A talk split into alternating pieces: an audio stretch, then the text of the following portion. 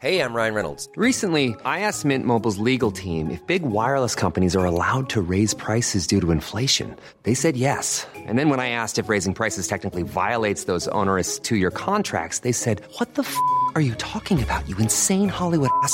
F- So to recap, we're cutting the price of Mint Unlimited from $30 a month to just $15 a month. Give it a try at mintmobile.com slash switch. $45 upfront for three months plus taxes and fees. Promo rate for new customers for limited time. Unlimited more than 40 gigabytes per month. Slows. Full terms at mintmobile.com.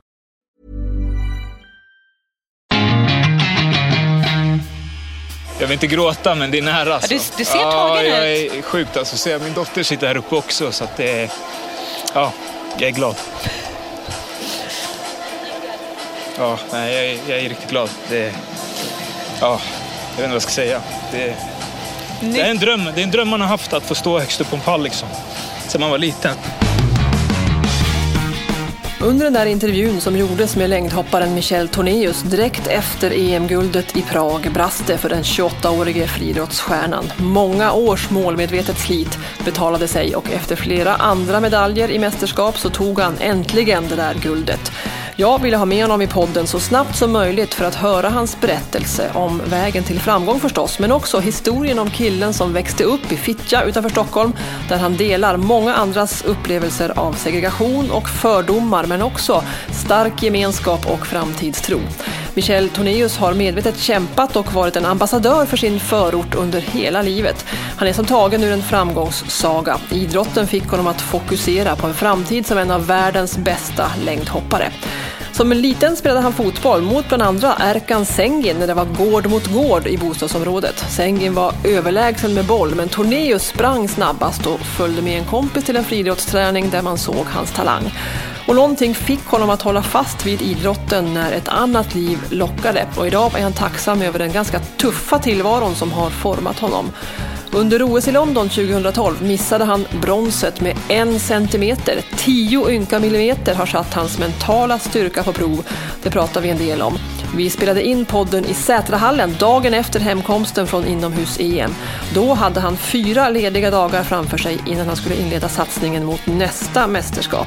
Guldmedaljen hade han redan då stoppat undan och så att säga försökt glömma. en stor känsla jag har det är så här lättnad. Alltså på ett sätt att det här är något man har jobbat för så länge och äntligen liksom känt att ja, men nu har jag liksom nu har jag fått ett kvitto på liksom det jag gör är bra.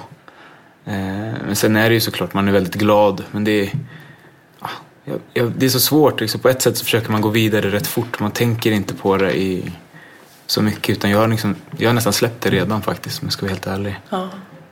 Men hur är det möjligt? Jag, jag, det är för att jag vill jag strävar, med, jag strävar högre. Jag vill bli bättre. Jag vill ha större titlar.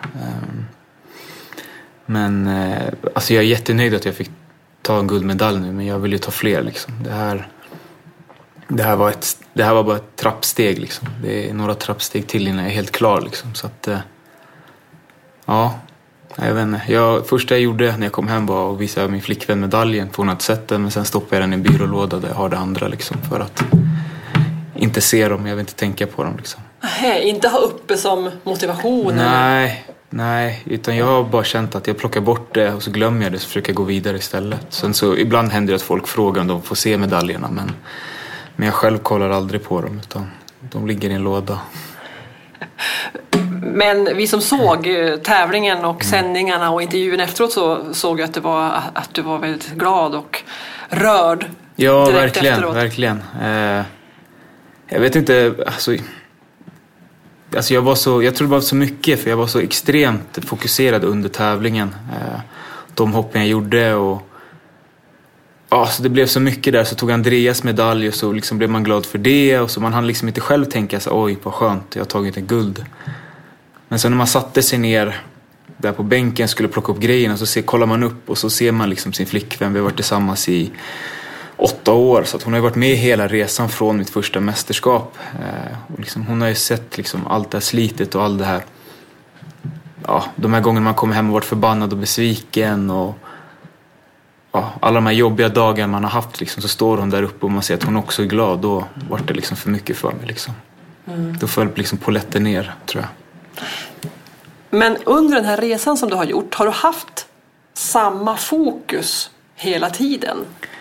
Nej, eller alltså det är ganska roligt för jag träffade min första tränare här för eh, det var några månader sedan och han brukar alltid påminna mig, han brukar säga det liksom att ah, jag kommer ihåg när du var sex år och ville, alltså när du började med friidrott, då sa du alltid när man frågade vad du skulle bli, att du skulle bli bäst i världen.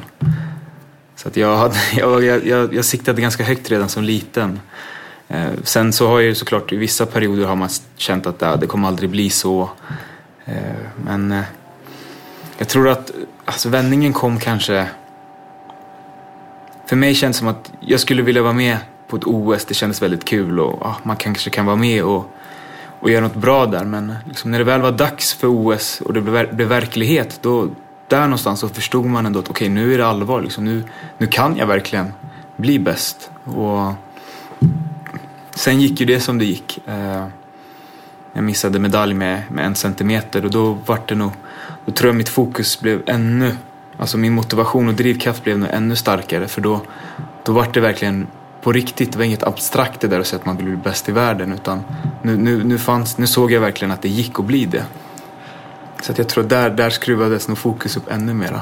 Mm. Om det nu går att göra det, men det kändes så i alla fall. Men OS i London ja. har ju det, men hur mycket har du tänkt på den där centimetern och vad betydde den? Alltså, just då var det en pungspark, liksom, verkligen. Det, det var så frustrerande att känna att man var så nära en, eh, en medalj, men samtidigt så är det ändå det är ju högst upp man vill stå. Eh, precis som när jag varit med i andra mästerskap och tagit medaljer så känner man visst det är jättekul att ta en medalj men det är fortfarande högst upp man vill stå. Eh, så att eh, det var väldigt tungt en period för det var ju det enda folk pratade med en om. Liksom. Ja, Blev påmind? Ja, hela tiden liksom. Men sen har man liksom försökt gå vidare och fokusera framåt istället. Och idag så...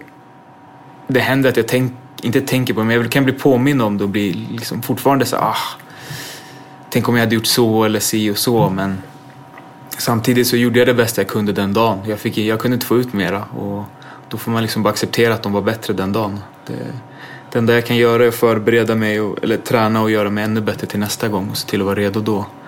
Så att eh, jag har nog släppt det. Nu har jag nog släppt det faktiskt.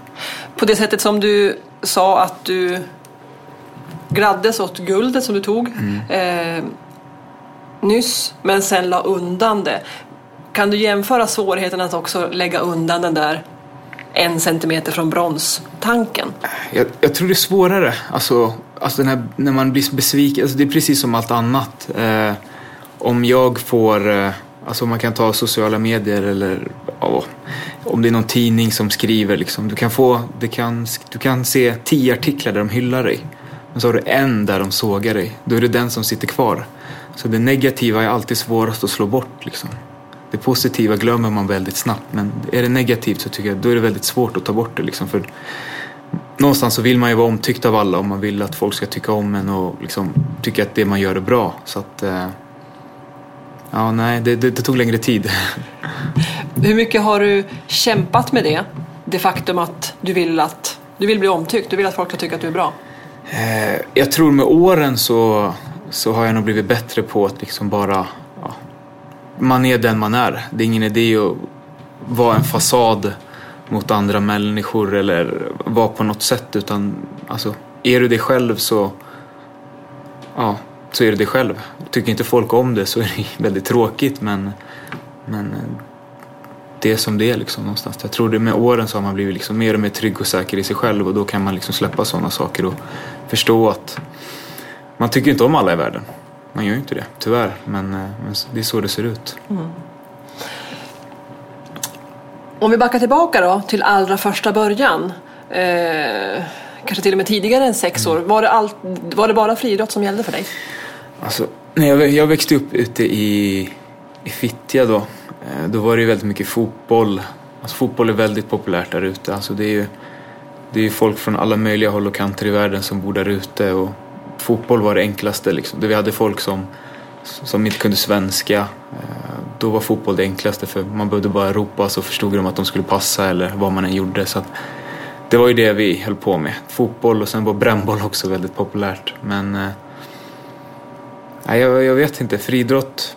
jag visste inte ens vad det var innan eh, vi var och testade. Det var en, en granne till mig som var några år äldre, som var tre år äldre än mig som, eh, som alltid tog med mig när hon skulle göra saker. Hon fick inte göra saker själv utan hon skulle ha med sig någon. Och hon var lite som en stora syster till mig så att hon tog alltid med mig på saker. Så att jag menar, jag vet att hon... Alltså jag såg ju upp till henne så att till exempel hon, hon började samla på hockeybilder. Jag kan ingenting om hockey. Alltså, och då kunde jag ännu mindre om hockey. Men jag, ja, samlade hon på hockeybilder och skulle jag också samla på hockeybilder. Ehm, hon ville börja dansa hiphop, ja. då ville jag också börja dansa hiphop. Så att då dansade vi och uppträdde och liksom. Så att, men eh, ja, jag vet inte, när hon tog med mig på friidrotten och vi testade på och ledarna sa liksom att ja, men du är duktig, eh, kan inte du börja, börja med det här? Så, jag vet inte, det var någonting som jag tyckte var väldigt spännande med, med friidrotten. Det var så det var så direkt liksom när du sprang mot någon och du slog den personen. Liksom. Fotboll kunde du spela, kunde vi spela men så, ja. Du kunde vara hur grym som helst. Nu var inte jag det men man kunde vara hur bra som helst. Eller, eller jag kunde göra ett mål och känna sig yes men så förlorade vi ändå matchen. Och det tror jag liksom, så att jag var nog ganska, hur säger man, individualistiskt lagd liksom, redan som liten tror jag. Mm, man får kvitto direkt. Ja, jag tror det var det som gjorde liksom att man kunde jämföra tiden om man var bra eller dålig. Liksom. Är du en dålig förlorare?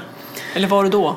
Nej, jag, nej det är jag inte. Alltså, inte det, det beror på hur man menar med dålig förlorare. Jag, blir aldrig, jag kan bli arg på mig själv, absolut. Men eh, jag är inte en sån som alltså, går och surar. Eh, även idag, liksom. gör jag ett jättedåligt mästerskap så kan jag vara extremt besviken på mig själv.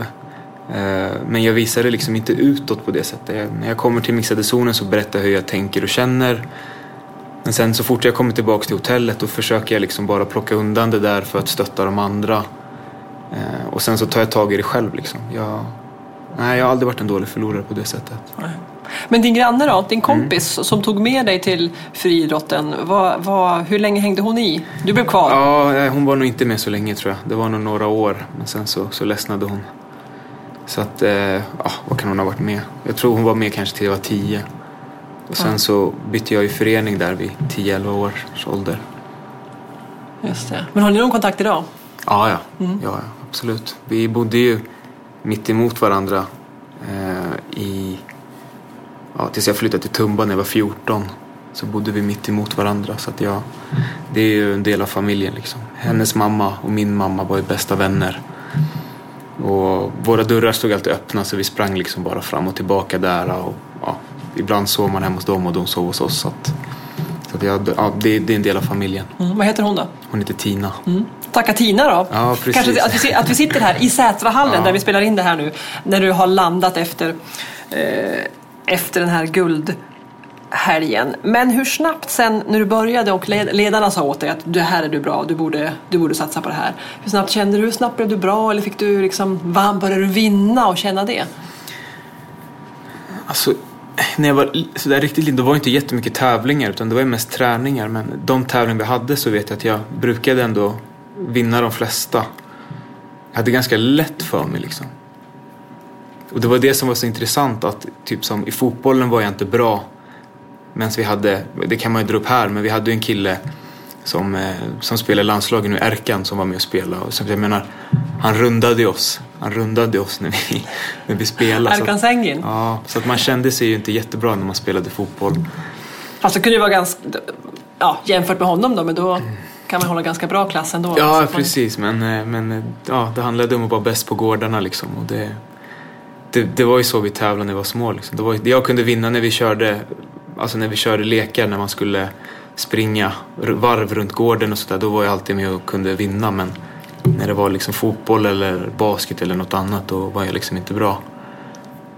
Så att, eh, nej men jag tror att, alltså för mig var det mycket också, det var ganska kul för jag fick vänner, rätt mycket kompisar som eh, Alltså, så här, jag var från Fittja och så, jag vet vi åkte till Finland på någon tävling och man lärde känna folk där. Och när vi var och tävlade någonstans så tävlade man ju ungefär mot samma killar hela tiden och de kunde ha varit, någon kille sprang för Danderyd och någon tävlade för Tureberg och alltså, man lärde känna varandra liksom. Det var ganska kul liksom att träffa folk från någon annanstans än där man själv var. Mm. Har du kontakt med Erkan idag då? Nej. Nej. Nej. Så ni har inte liksom Nej. följt varandras karriärer Nej. så? Ja, Nej, har du, ja, du har koll på honom så att säga. Ja. Har han koll på dig tror du? Nej. Ja, det har han väl? Jag tror inte det. Jag vet faktiskt inte. Jag tror inte det. Han, eh, han bor ju trots allt i, i Turkiet och spelar där så att jag tror inte det. Jag läste någonstans också eh, om någonting du hade sagt just om när du bestämde dig för att du skulle satsa på friidrotten och när du, när du var liten att eh, du Ja, du bestämde att ja, det går att bli bra, jag ska minsann bli bra. Du hade ett par skor och en skitunge på nionde våningen kan också bli bäst i världen. Eller vad jag läste. Vad, vad var det för... Var det så det var? Ja, nej men absolut. Alltså, det, skolan, man kan ta till exempel, det, i den skolan jag gick så var det liksom... Eh, eller man kan ta liksom hur det överhuvudtaget är ute i Fittja. Liksom, att det, det, var, det är ju stökigt där ute, liksom. det är det ju fortfarande.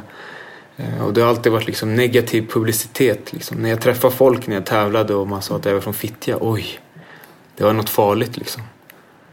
Jag menar, för mig var ju det den, det var den bästa upp, för mig har det varit den bästa uppväxten. Jag har lärt känna folk från, alltså, jag har kompisar som har föräldrar från överallt i världen. Liksom. Jag är inte främmande till kulturer, hur folk tänker och liksom hur de, ja, hur de är, är från andra länder. Eh, och det har alltid varit, jag tyckte det har varit tråkigt för jag vet man har själv liksom, du vet, när, folk, när, man, när folk säger det till en, en ung kille liksom så mycket så börjar man själv tro på det. Att, eh, att ja, men det här är inget bra eller det är farligt och ja, det, det, var bara så, det, det kändes bara så negativt att folk pratade så dåligt om ett ställe som jag älskade så mycket. Så att det är nog därför liksom jag har pratat väldigt mycket om min, alltså om min kommun överlag. Att eh, det finns extremt mycket positivt där ute också. Hur har för, andra människors fördomar format dig då? Oj. Eh. Som sagt, när jag var yngre så kanske jag tog åt mig mer av, av saker. Liksom. Alltså det är... jag, oftast var jag ganska besviken på folk. Alltså det är ungefär som, min mamma är ju svensk. Och min pappa är från Kongo. Men eh, när folk frågar mig så här, vart kommer du ifrån? Så brukade jag Sa jag att jag är från Sverige då kunde folk liksom titta lite konstigt på en och typ, då blir jag alltid men vart kommer dina föräldrar ifrån? Och då är alltid den där, så, vad, alltså, vad spelar det för roll vart mina kommer? Du frågar var jag kommer ifrån, inte vart mina föräldrar kommer ifrån. Ehm, så att det oftast nu när folk frågar mig så brukar jag bara säga vart kommer du ifrån? Från Fittja. Men eh, jag vet inte hur, hur, hur det har påverkat mig. Jag har liksom jag har alltid haft idrotten att hålla, liksom, eh, som håller mig på banan. Liksom, det har varit saker. Liksom. Det är det jag har haft. Liksom. Det har varit det positiva liksom, för mig. att jag vet att eh, har jag en dålig dag i skolan så vet jag att ja, men jag ska ändå gå och träna sen. Liksom, och träffa mina kompisar och det är kul. Liksom. Hur var du i skolan då? Eh, nu kanske jag har en helt annan bild om vad mina lärare har. Ja, du, de är inte här så du kan, det, det är fritt fram. Men jag tror, jag hade, jag hade ganska lätt för skolan. Det kanske är en klyscha, för jag vet lärarna sa alltid det, du kan om du vill. Liksom för om jag var med på lektionerna så, så kunde jag ändå göra rätt bra ifrån mig, men jag var ganska lat. Jag tyckte inte det var kul att vara i skolan. Eh, nej, jag, jag, jag, var nog, alltså jag var nog helt okej. Jag stack liksom inte ut någonstans utan det var liksom, jag, gick i, jag var någonstans mitt emellan. Men, men jag kunde nog höras rätt mycket på lektioner. Jag var rätt, när jag, I tonåren var jag rätt stökig i, i högstadiet vet jag. Eh, liksom mycket, mycket snack på lektionerna och mycket bus. Liksom. Mycket bus hade man för sig liksom. Så att, eh, men det var aldrig liksom emot en person utan det var nog bara liksom jag själv som ville ha uppmärksamhet tror jag. Det var inte aldrig så att jag var taskig mot någon eller slog någon eller sådär utan nej. Var det nära någon gång under den här tiden att du eh, kände att nej men jag lägger ner friidrotten och sådär? Eh, alltså nej, då höll jag ju inte riktigt så mycket på med friidrott eh, i, i högstadiet utan jag tränade några enstaka gånger i veckan men eh, precis som många andra killar när man är 15-16 då upptäcker man att det finns tjejer och liksom, oh, man kan gå och festa eller gå på diskon och sånt där. Så att jag, jag hade väl liksom en liten period där jag svävade iväg men där hade jag turen att jag hade Oskar som tränare. Eh, Oskar Gidvall. Oskar Gidevall, ja. Som, han pratade samma språk som jag så jag förstod honom väldigt väl. Liksom. Eh, han, eh, han visste vad han behövde göra för att jag skulle lyssna. Eh, han brukar, det finns ett bra exempel på när jag är, vad kan jag ha varit, jag var nog 15 kanske. 15-16. och det var sommarlov. Så skulle, hade vi kommit överens om att jag skulle träna vid, ja, säg fyra, ute i Hallunda på ett ställe som heter Brunna IP Eh, jag hade väl fått något samtal med kompisar som frågade ska vi åka till, eh, till ett ställe i Tumba som heter Möllebadet liksom med kompisar och hänga där. Tyckte jag lät som en skitbra idé så jag, ja, jag sket i Oskar och bara drog. Eh, varpå Oskar ringer mig liksom och jag liksom känner att jag får dåligt samvete att jag inte svarar. Så till slut så svarar jag telefonen. Eh, han frågar liksom, ah, vart är du någonstans? Jag är på Brunna. Och, alltså Brunna och Tumba, det är ganska långt emellan. Eh, jag vet inte exakt hur långt det är men det, det tar en ganska bra stund att åka däremellan.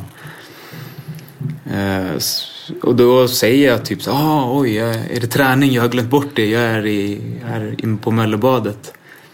Varpå han säger, ah, du menar att jag åkt från Tumba till Brunna för att hjälpa dig och du struntar i mig. Eh, men jag väntar tills du kommer. Så jag hoppade in i bussen, åkte förbi hemma och hämtade mina grejer och sen tar det en halvtimme med bussen ut dit. Så han visste vad han skulle göra för att få mig att lyssna. Liksom. Jag fick väldigt dåligt samvete och sen dess har jag nog skött mig ganska bra. Annars kan man tänka sig att i, i, i, den situationen är det lätt att liksom bara, äh, skit i det då. Mm. Att det kan vara liksom ett, ja. Ett vägval att, äh, men då kan jag strunta i det idag och, och imorgon också om jag hellre vill åka någon annanstans. Ja, jo. Men som sagt, han var väldigt bra på på att liksom få mig att, att lyssna. Och någonstans så visste jag att det här var det roligaste jag visste att göra. Någonstans i botten så tyckte jag det var väldigt kul att träna. Men sen, eh, sen var det mycket för att Oskar var liksom, han, han ställde upp liksom och jag tyckte han är en schysst kille det där liksom. Att ställer han upp för mig så det är klart jag måste göra mitt då också. Kommer du ihåg din första tävling? Oj. Nej, faktiskt. Alltså jag kommer ihåg när jag, när jag började, för då var det ju en sån här prova på-dag med tävlingar. Så jag kommer ihåg, då bodde vi i Fittja och så åkte vi då bussen ut till Tumba. Eh, och så upp till ett ställe som heter Storvreten till någon gymnastiksal. Och jag kommer ihåg när jag kom till Tumba, vi hade aldrig varit i Tumba. Eh, jag visste inte ens att det existerade. Jag hade, det längsta jag hade åkt med tunnelbana själv var typ till Skärholmen och det är väl en fyra, fem tunnelbanestationer. Men eh, jag kommer ihåg att jag vann i alla fall två av tre grenar. Utan att någonsin testat det. Så att, eh, men jag, jag, kan inte exakt komma ihåg så. Men jag har ju minnen från senare liksom. Jag kan komma ihåg så små saker som eh, när vi hade tävlingar på Brunna IP till exempel. Då hade inte jag spikskor. Men då hade den föreningen jag var med i, Tumba, Tullinge Tumba finska förening, hade en stor så här bag med bara spikskor. Så de öppnade upp och så fick man liksom ta det paret som passade den. Så jag hade ett par där som jag gillade väldigt mycket som jag brukade försöka alltid ta först. Paxa på något sätt. Ja, precis. Ah, ja. Så att eh, det är sådana där minnen jag mer har, liksom, så saker som man har gjort, så små saker. Men annars har jag ganska dåligt så minne av när jag var yngre. Liksom, så Vissa kan ju komma, om jag skulle skriva en bok om mig själv liksom, någon gång i framtiden, om det skulle hända, så skulle jag nog vara tvungen att prata med väldigt mycket folk för jag har väldigt dåligt minne av det. Liksom. Men hur var det med det där att du, att du hade ett par skor och sådär? Hur hårt har du fått kämpa? Alltså för mig var det inget, det var ju normalt liksom. Alltså, min mamma var ensamstående med mig och min lillebror. Eh, jobbade ja, konstant liksom. Vi, vi gjorde väldigt mycket själva. Min mamma har ju liksom betytt allt och alltid ställt upp för mig och försökt liksom få det att gå runt för att jag ska kunna göra det jag vill göra. Och, och även min brorsa. Och, ja, skor kostar pengar liksom, så är det. Eh. Och samtidigt vill inte, jag, vill inte jag pressa min mamma på att jag behövde nya skor eller material hela tiden. Liksom. Så det, var ju, det är klart det är tråkigt när man ser att man har folk man tävlar mot som hade spikskor och inte jag. Alltså jag kommer ihåg mitt första par spikskor jag fick. Det var min tränare som köpte dem till mig faktiskt när jag var 12, 12 år. Var jag. Så att... Eh, på ett sätt kanske det var bra också liksom, att inte få allting serverat utan det har varit lite det var uppförsbacke redan då liksom och man har liksom uppskattat mer och mer. Jag menar nu idag med spikskor, det är ju liksom inga konstigheter. Jag kan ju beställa och få ett berg om jag vill. Liksom. Så att, eh, jag njuter nog mycket mer av det jag får idag. Liksom. Jag uppskattar det väldigt mycket. Ja, hur, hur har den, just den känslan att du vet att du har det nu. Du kan mm. beställa och få mm. vad du vill i utrustning och sådär. Hur känner du inför det? När du vet hur det var en gång? Alltså, det känns helt sjukt. Liksom. Jag kommer ihåg när jag var 19 när jag fick min första, mitt första sponsoravtal och jag fick mitt första paket hem. Och bara kände wow. Alltså det är folk som ger mig grejer liksom. För att de tycker att de tror på mig. Liksom. Och det var, det var väldigt fascinerande liksom. Att ett företag, jag hade fått saker ifrån ifrån. Oskar har köpt spikskor till mig till exempel och, och föreningen har hjälpt mig också. Men just det där att ett företag bara, men vi tror på dig Michel, här får du liksom det du behöver. Det var, det, det är fortfarande, alltså än idag så blir jag liksom, tappar jag hakan när man får saker. Eh, ja, det uppskattas otroligt mycket och jag försöker själv vara väldigt noggrann att när jag är klar med saker så det är inget som åker i papperskorgen utan jag försöker liksom att eh, samla ihop saker och skicka iväg det. Eh, antingen till Afrika eller ja, när det är kläder och sånt, att det går till, eh, till folk som, som behöver det här hemma. Stadsmissionen och, Röda Korset och liksom sånt där. Mm. Just med tanke på det också som du har berättat tidigare, känner du att du fått kämpa hårdare? Just därför att folk har fördomar, eller du kommer från, du kommer från Fittja och det var si och så och folk tyckte saker och så här. Har, har, har det gjort någonting med din plats i hierarkin eller vad man ska säga? Jag, Nej, jag, jag, vet inte. Jag tror inte det. Alltså, det som jag tycker är så fantastiskt med idrotten är att där spelar ingen roll, speciellt för idrott, det spelar ingen roll var du kommer ifrån. Alltså, det spelar ingen roll vad du har hudfärg, utan eh, det är resultaten som räknas. Och det är väl det jag alltid har tyckt varit så himla... Jag menar, det är... När har du hört om rasistskandaler inom, eh, inom friidrotten om du jämför med fotbollen till exempel eller andra idrotter? Utan eh, här, eh, ja, du tävlar liksom mot dig själv och ja, jag vet inte. Jag har nog aldrig, så har jag nog aldrig tänkt utan det har liksom handlat mer om, det är klart att ibland hade det varit en morot liksom att veta att nu ska jag nu ska jag liksom visa de här som har eh, allting serverat liksom att, att jag också kan men det släppte jag väldigt fort liksom när man insåg det liksom att det där det är ju det är ju alla det är bra människor också liksom. Innan kanske man kunde vara avundsjuk snarare att de hade det så väldigt bra ställt liksom, och kunde åka på träningsläger och, och göra det man vill, de ville. Men eh, ja, de är ju hur bra människor som helst. Jag menar det är bara att jämföra med min, med min dotter nu. Hon kommer ju ha det mycket bättre ställt än vad jag hade det. Liksom. Och det gör ju inte henne till en dålig människa. Liksom. Nej. Det, jag, släpp, ja, jag släppte nog det väldigt fort. Jag, alltså jag är där jag är ifrån och jag är väldigt stolt och jag gillar att visa det har man vet ju folk men... Ja men det gör det ju. Mm. Och eh, Botkyrka-kepsen ja. och allt det här och så. Mm. Vad, vad, är, vad, liksom, vad vill du förmedla med det? Alltså för mig handlar det om att visa, visa dem där hemma. Eller även andra människor ett positivt budskap. Eh, alltså jag jobbade på en ungdomsgård förut hemma i Tumba. Eh, där, eh, ja, det är liksom, som, det är precis som Fittja. Det är folk från alla möjliga håll och kanter i världen. Och, det funkar liksom olika och där ute, jag menar det är en del av Botkyrka Tumba det också och det när man var där och man kunde liksom man kunde nästan känna på vissa här liksom att fan det du måste hitta något intresse för annars kommer du hamna i centrum och göra dumheter liksom. Och jag hade, det var det jag hade, jag hade friidrotten som gjorde att jag kanske höll mig borta ifrån problem. Det vet man ju inte idag men, men det kunde mycket väl vara att jag hamnade på någon helt annan, en helt annan karriär som många andra kompisar har gjort. Ehm, För du har sett kompisar segra iväg ja, åt fel håll absolut, så att säga? Ja, absolut. Det har jag nog sett det mesta. Eh, allt vill man liksom inte prata om men jag har nog sett det mesta liksom. Och för mig var det väldigt viktigt att inte de skulle hamna där också. Så att jag var ju väldigt så här mycket för att hjälpa dem hitta intressen och liksom, märkte man att någon var duktig på pingis då försökte jag se till att hitta en förening. Vart kan de åka och spela pingis någonstans eller vad det nu var. Så att jag menar, idag har jag kontakt med vissa av dem. Eh, liksom, jag har en kille som har vunnit eh, ungdoms-SM i brasiliansk jiu-jitsu. Han studerar ut, eller junior, han studerar ute på Bosön liksom, till, eh, till att bli idrottslärare och jag har en tjej som eh, har skivkontrakt och gör musik. Eh, eller jag har, men som jag har liksom varit med och liksom, ja. På något vis jag har ändå föst stött dem. henne Ja, åt rätt precis. håll? Eller, Ja, vad nej, har du för så- känsla kring det där? För att, Ja, men alltså, för mig som sagt, jag ville bara att de skulle ha ett intresse, liksom, att de skulle ha något att glömma. Jag menar, det, vissa hade kanske det jobbigt hemma och behövde liksom komma ifrån det. Och, så bara försöka hjälpa folk hitta intressen. Liksom. För ja, man vet hur det är när man är i den där åldern. Man går till skolan och det, man tycker det är tråkigt. De flesta av oss tycker det är väldigt tråkigt att gå i skola. Och sen efter det, ja, det finns ingenting att göra. Det är ju väldigt dåligt med ungdomsgårdar överlag. Och, ja, vi var en av de få som var öppna. Och,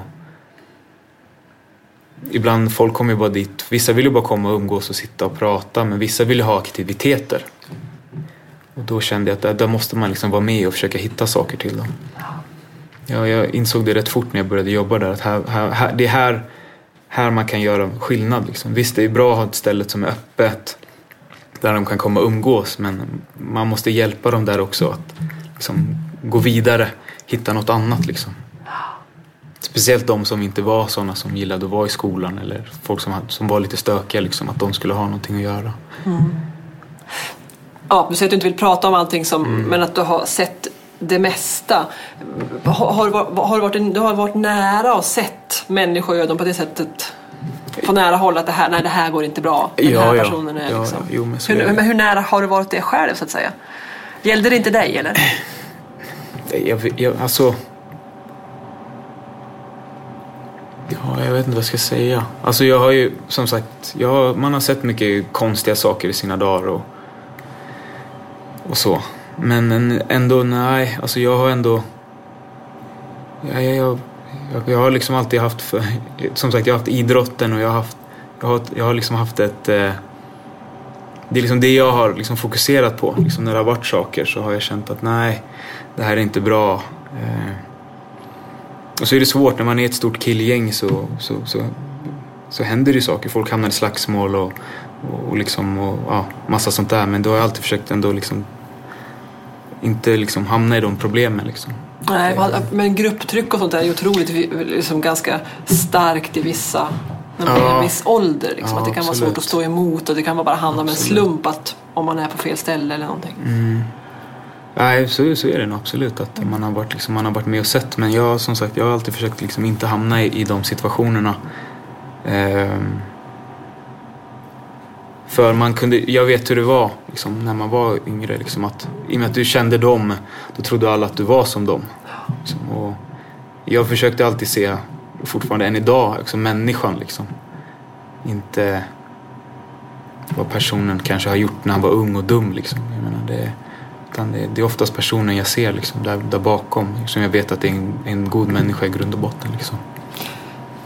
Ja, apropå att, att ha åsikter om någon som kommer från Fittja eller Mm. Danderyd eller vilket folk ofta har ju. Ja, ja men det, det går åt båda hållen. Precis som folk kanske tror att ja, men, är du från Fittja så är du en alltså, kriminell eller ja, vad det än är. Så har väl precis de som, och de som bor i Fittja tror väl att alla, alla som bor på Lidingö är snobbar och, och ja, dryga. Men så är det ju inte.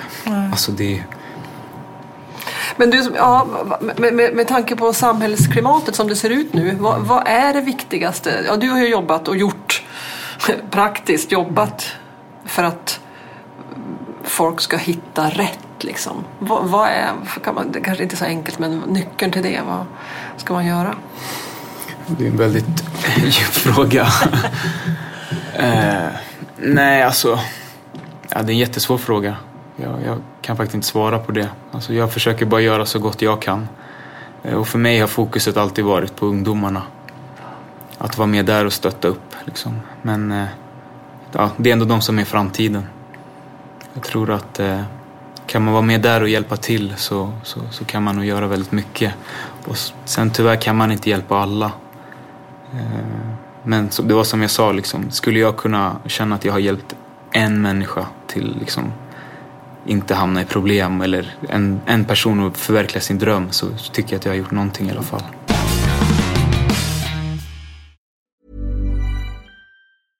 Ryan Reynolds här från Mint Mobile. priset på price allt som går upp under inflationen trodde vi att vi skulle bring våra priser down. So to help us, we brought in a reverse auctioneer, which is apparently a thing. Mint Mobile unlimited premium wireless. Ready to get 30, 30, bit to get 30, bit to get 20, 20, 20, bit to get 20, 20, bit to get 15, 15, 15, 15 just 15 bucks a month. So, Give it a try at mintmobile.com slash switch. $45 up front for three months plus taxes and fees. Promo for new customers for limited time. Unlimited more than 40 gigabytes per month. Slows. Full terms at mintmobile.com.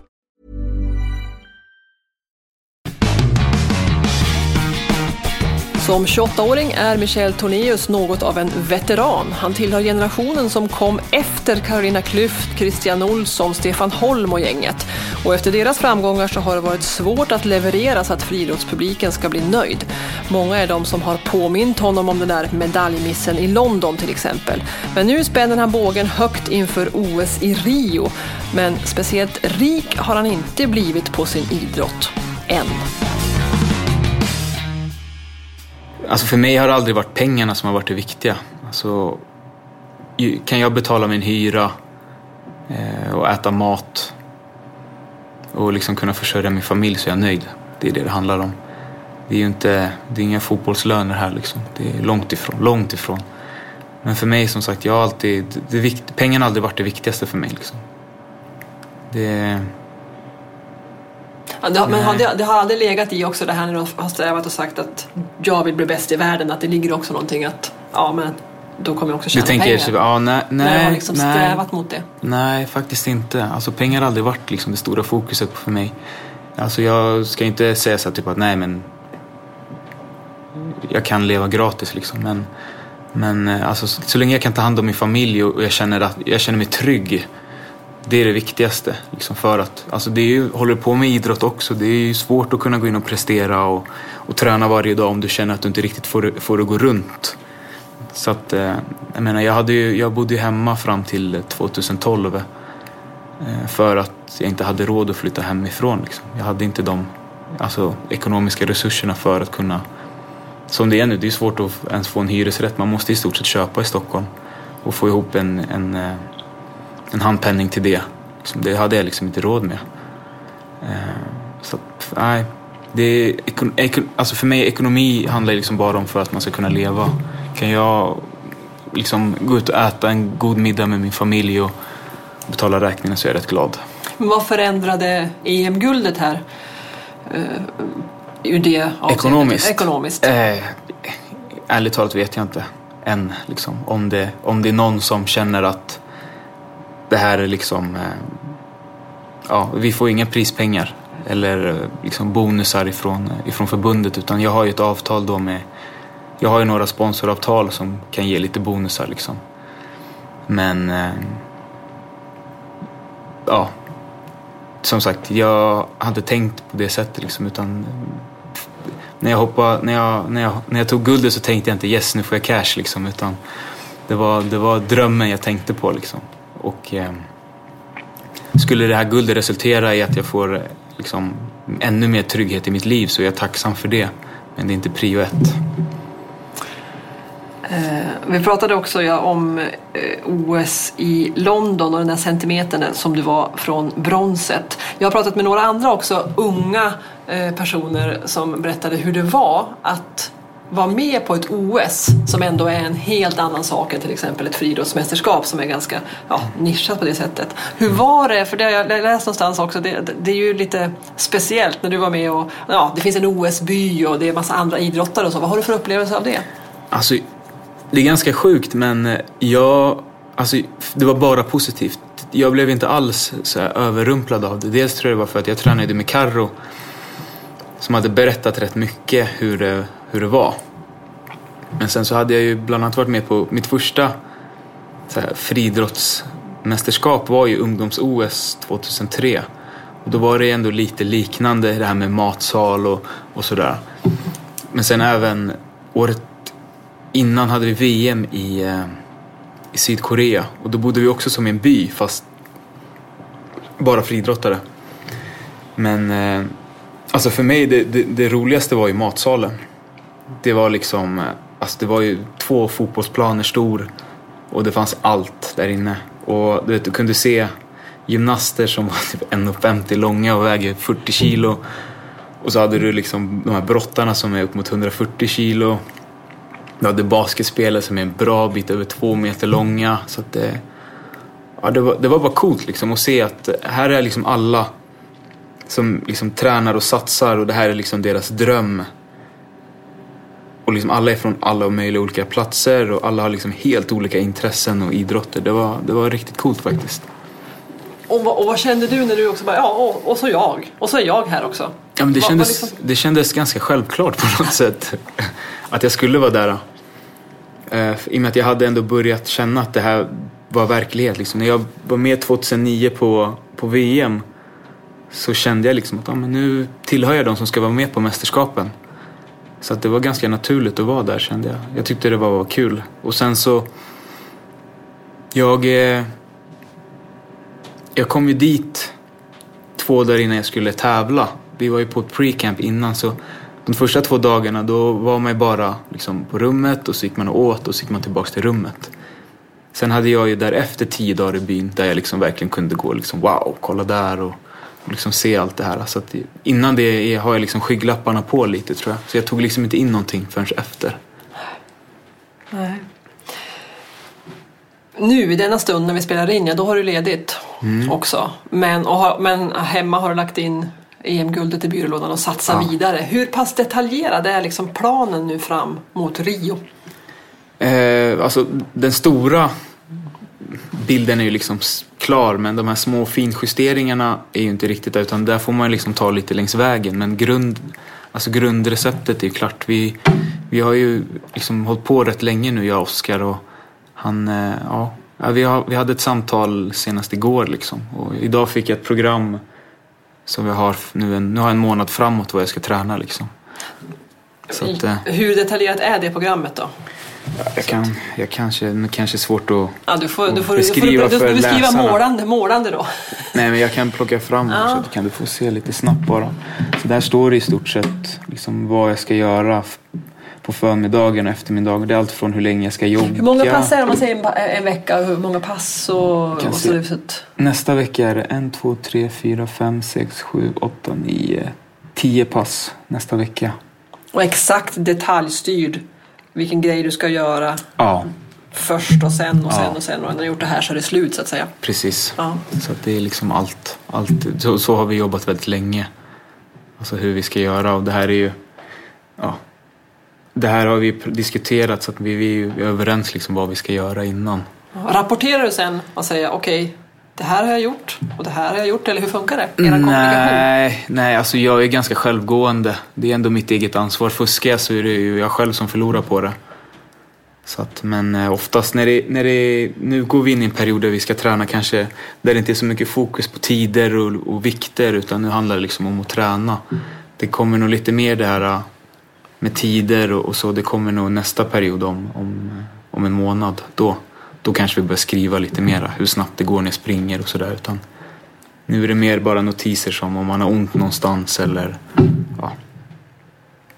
Är det, är det lätt, eller hur ska jag säga, är det, är, är det aldrig några problem med motivationen? Inför när du är inne på liksom, ja, pass fem av Absolut. 15 det, på en vecka. Det är precis som för alla människor. Liksom. När jag vaknar på morgonen så kan jag tycka att det är jobbigt att, att gå upp. Men tack och lov har jag en flickvän som sparkar ur sängen då och säger att jag ska upp och jobba. Så att eh, det är klart att vissa, alla dagar är ju inte, jag vaknar inte med ett leende varje morgon, så är det ju. Men någonstans är det väl så att jag vet att den enda som förlorar på det är jag. Hade det... Så det, det, det jag, jag, jag lurar bara mig själv, det är vad jag gör. Eh, det, alltså när jag gick i skolan då kunde du sjukanmäla dig. Du tänkte inte så mycket på det. Men nu, nu har jag lärt mig att tänka på konsekvenserna. Och missar jag massa träning, ja, då är det jag som kommer få stå i mixade zonen sen på VM och vara arg och besviken. Och sen kommer jag tänka tillbaka och säga att ah, hade jag bara gjort det jag skulle så... Så att jag, jag förlorar själv på det. Du drar inte iväg och badar eller något sådär? Nej, det var länge sedan. Det, det är mer än tio år sedan. Hur, hur har du förändrats sen du blev pappa då? Jag, har blivit mjukare har jag märkt. Alltså, jag tror inte jag hade stått, suttit där och gråtit i tv om, om det inte var för henne. Eh, men sen eh, har jag blivit mer fokuserad tror jag. Nu, eh, jag har alltid varit fokuserad när jag går på träningarna men jag tror att när, när nu när jag är pappa så vet jag liksom att när jag går hemifrån så vill jag liksom maxa den tiden. För annars hade jag lika gärna kunnat vara hemma. För då slösar jag bara tid ifrån henne. Så att nu när jag går till träningarna så känner jag det att ja, men nu, nu är jag liksom borta från min dotter i ja, tre timmar. Då ska jag se till att göra så bra som möjligt så att jag kan komma hem och verkligen njuta. Och känna att nu har jag gjort det jag ska, nu kan jag gå hem och koppla av med min dotter. Så jag tror där, i just det synpunkten så tror jag. Och det är klart att hennes driv att, eh, alltså nu om man pratar lite, om vi går tillbaka till det här med ekonomin, att eh, nu har jag en till person att, för, eller nu har jag en person att försörja. Och då krävs det att jag gör det jag ska här på banan, för jag är inte det, då måste jag sluta och hitta ett jobb. Mm. För det är de två alternativen jag har. Liksom att antingen så gör jag liksom 100% i hallen eller så måste jag gå och jobba 100%. Liksom. Har, hur, under hur lång period, när du jobbade på den här ungdomsgården till exempel, hur mycket har du jobbat vid sidan om under åren? Oj, jag jobbade rätt mycket ett tag. Ett tag jobbade jag för eh, ett, eh, ett, ett bostadsbolag som heter Bortska byggen. Som, är- det är de som har hand om, alltså det kommunala bolaget som har hand om, om hyresrätterna ute i Botkyrka. Eh, där satt jag på felanmälan. Där jobbade jag väldigt mycket ett tag när jag var yngre.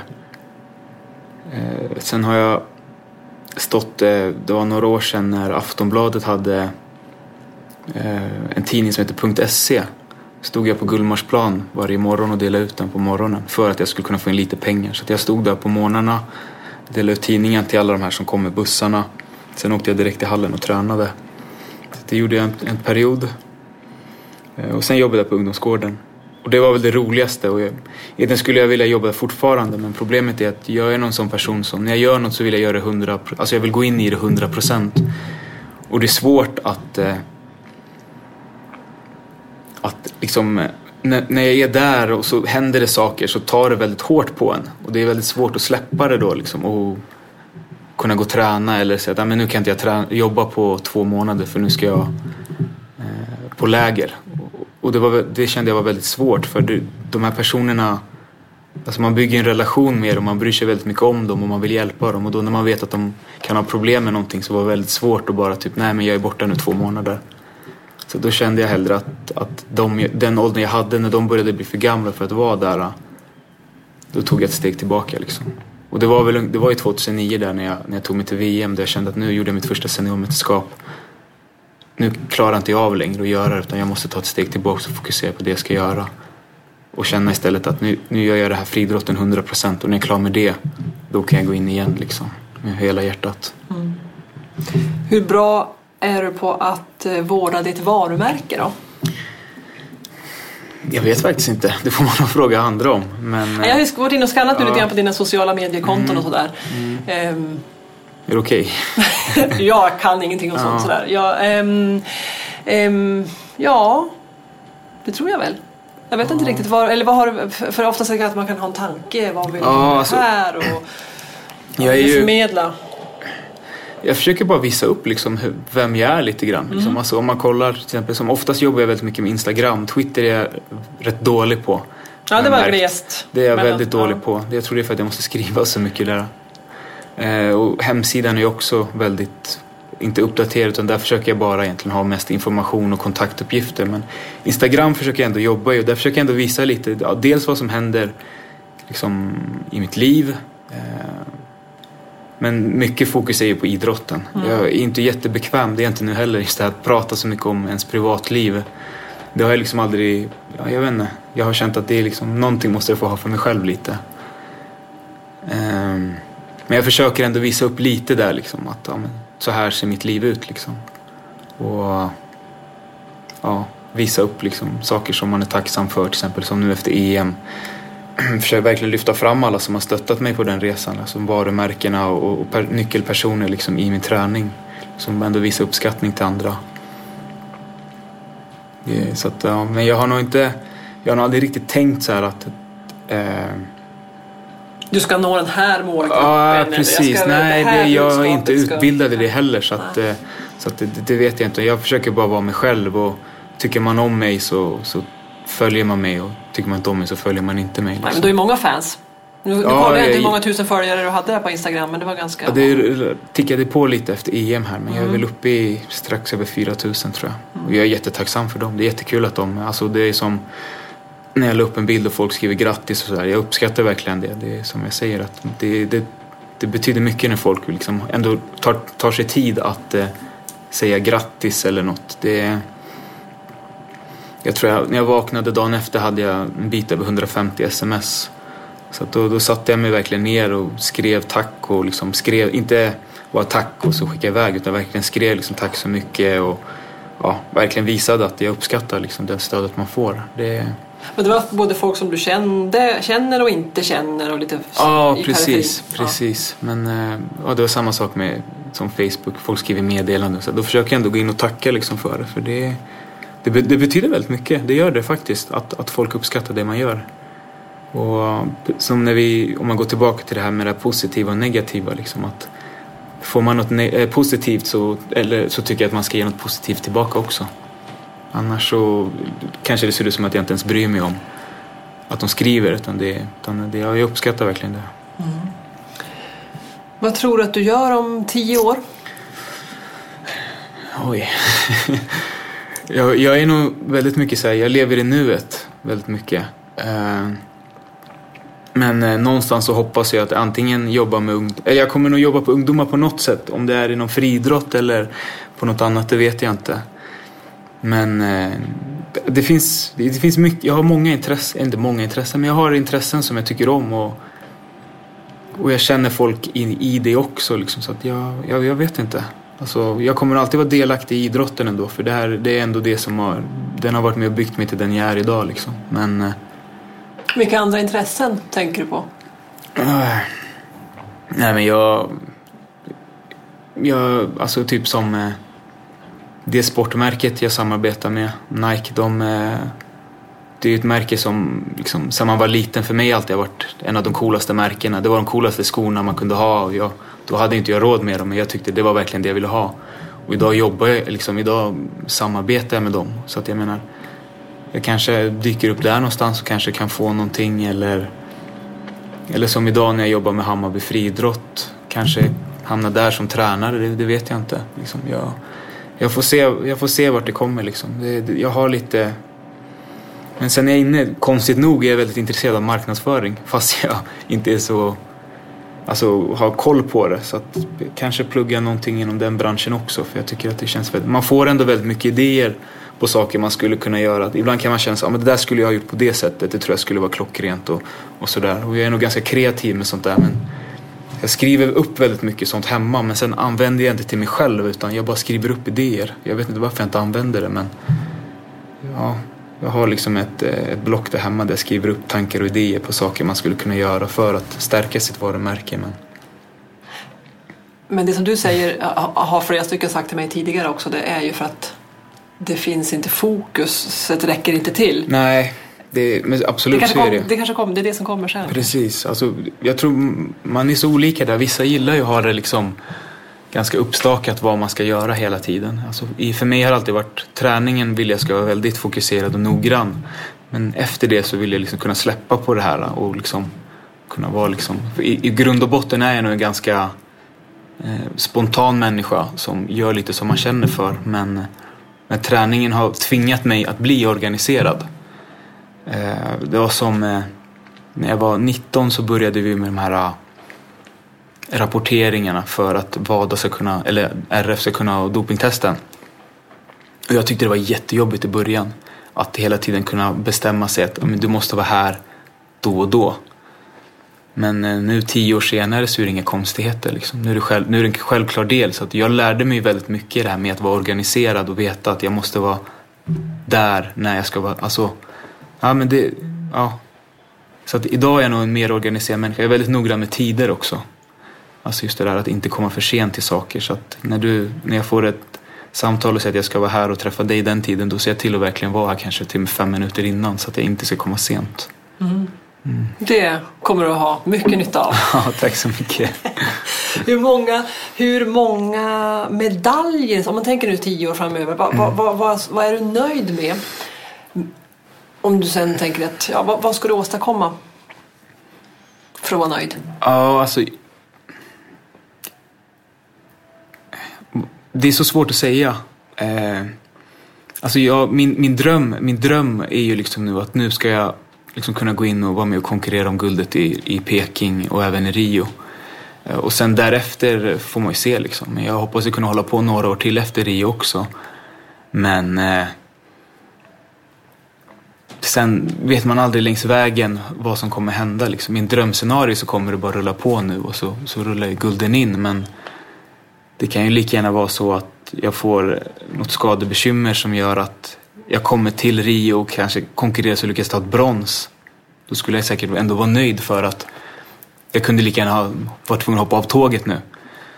Men eh, alltså, det är så svårt att veta så här framåt. Men min, det jag siktar ju på att ta guld liksom. Det är det jag gör.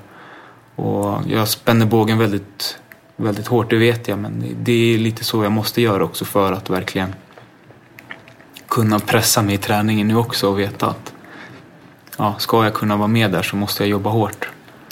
Mm. Och ja, nej det, det, det, det, låter bättre i ens huvud än när man pratar om det kan jag känna ibland när folk frågar så, men vad, vad är du nöjd med? Liksom. Det, på ett sätt så vill inte jag säga så, ja, men guld annars är jag inte nöjd. Jag vet inte om det är för att man som människa liksom vill safea lite. Men, eh, men eh, Ja. En psykologisk faktor. Ja, som... ja, precis. Att man vill vara lite. Men samtidigt, jag kommer ju liksom, nu kommer jag, de här, fram till Rio kommer jag ge 110 procent liksom för att vara, vara med där i toppen och konkurrera. Och sen får man liksom se vart det landar. Men, men det, det här var ett steg i rätt riktning nu i, i, på inom-EM. Guldet var ju väldigt mycket, många sa ju det redan liksom innan att ja, men du kommer vinna det här guldet. Men man måste göra jobbet också. Det är inte så lätt. Jag menar, det är, ska, ska du vinna så måste du ändå springa och du ska hoppa liksom. Det, det går inte att bara ställa ut skorna och... Ja, det var, det var skönt att få vinna men även på det sättet jag vann kan jag känna nu i efterhand. Innan sa jag liksom att ja, men det spelar liksom ingen roll, guld var det viktiga men det känns väldigt skönt nu i efterhand att jag kunde gå in i det här mästerskapet som jag vet väldigt många pratade om innan att ja, men det är ingen konkurrens, han ska vinna och så. Och liksom kunna plocka ut ett resultat som även skulle stå sig väldigt bra mot de bästa. Liksom. Mm. Ja, men det är väl med all rätta som du spänner bågen ganska högt då när du blickar framåt. Mm. Färsk EM-guldmedaljör som det är. Ja, tack så mycket. Vad bra. Eh, tack så hemskt mycket för att jag fick komma hit. Tack, tack att du vill träffa mig. prata med dig. Du har precis landat efter ditt EM-guld, men eh, det ska bli spännande att se vad som händer framöver. Tack! Tusen tack.